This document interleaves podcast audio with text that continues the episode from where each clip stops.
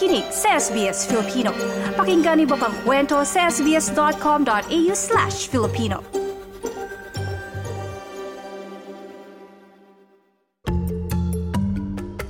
Trabaho, visa at iba pa. Trabaho, visa at iba pa.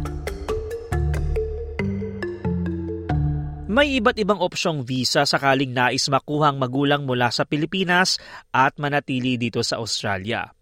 Pero kung reunion ngayong Pasko ang habol mo, visitor visa ang payo ng Melbourne-based registered migration agent na si Miss M. Tanag. Ano to sa mga gusto na makita agad yung parents nila, ang pinakamabilis na pwede nilang i-process ay yung tinatawag nating visitor visa which is the subclass 600.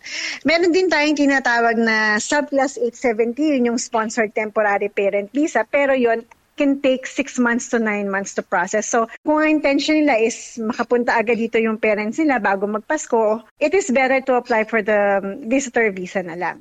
Ayon sa website ng Department of Home Affairs, aabot sa 150 Australian dollars ang fee ng visitor visa application kumpara sa umaabot na 5,000 hanggang 10,000 dolyar para sa sponsored parent temporary visa 870 kung saan kailangan mo ding magpakita ng required income.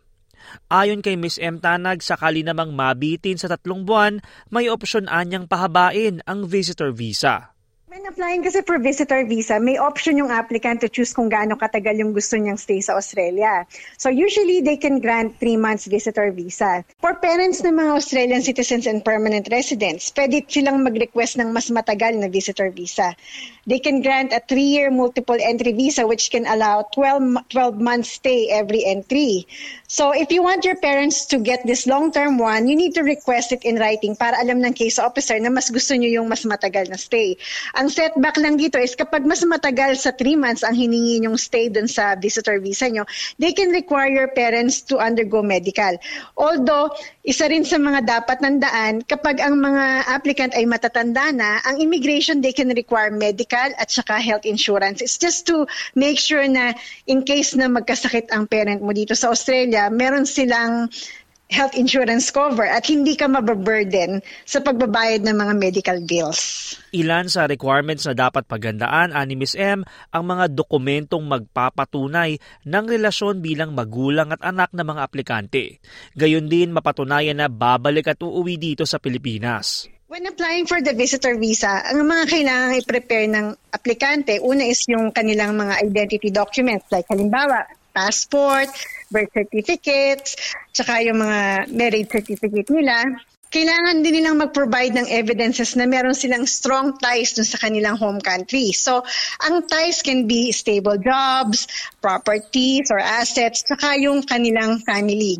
Kasi if they cannot prove that they have strong ties to their home country, immigration can refuse to grant the visa. So, pwede silang mag-provide ng documents to prove na meron silang assets like halimbawa mga land titles, vehicle registrations, kung meron silang mga business registrations, they can provide that. Also, kung nag-aaral sila, halimbawa, nagma-masters o nagdo-doctorate yung parents nyo, pwede rin isama yung kanilang school records or kung meron silang trabaho, yung kanilang mga employment certificate or leave approval from their employer. Kung sila ay may mga previous na travel sa ibang country, pwede nilang idagdag yung kanilang mga visa grant letters, mga entry stamp sa passport.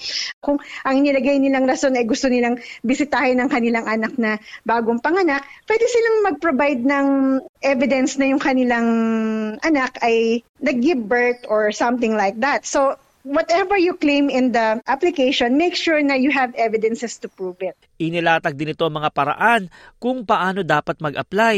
Ang easiest way to apply for the for the visitor visa is by creating your EMI account and applying for it online. You can also lodge the application sa um, Australian um, Embassy sa Manila. Ang paggamit ng migration agent, it is optional. You don't have to get an agent to apply for you.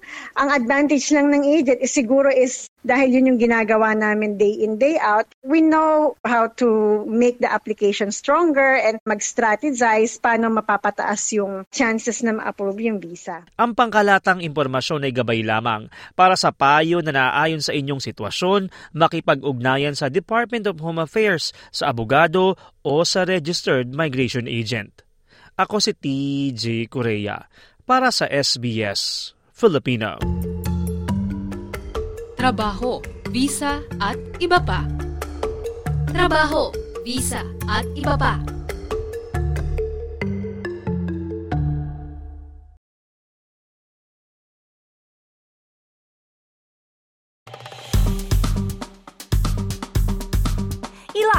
I-share, mag-comment, sundan ang SBS Filipino sa Facebook.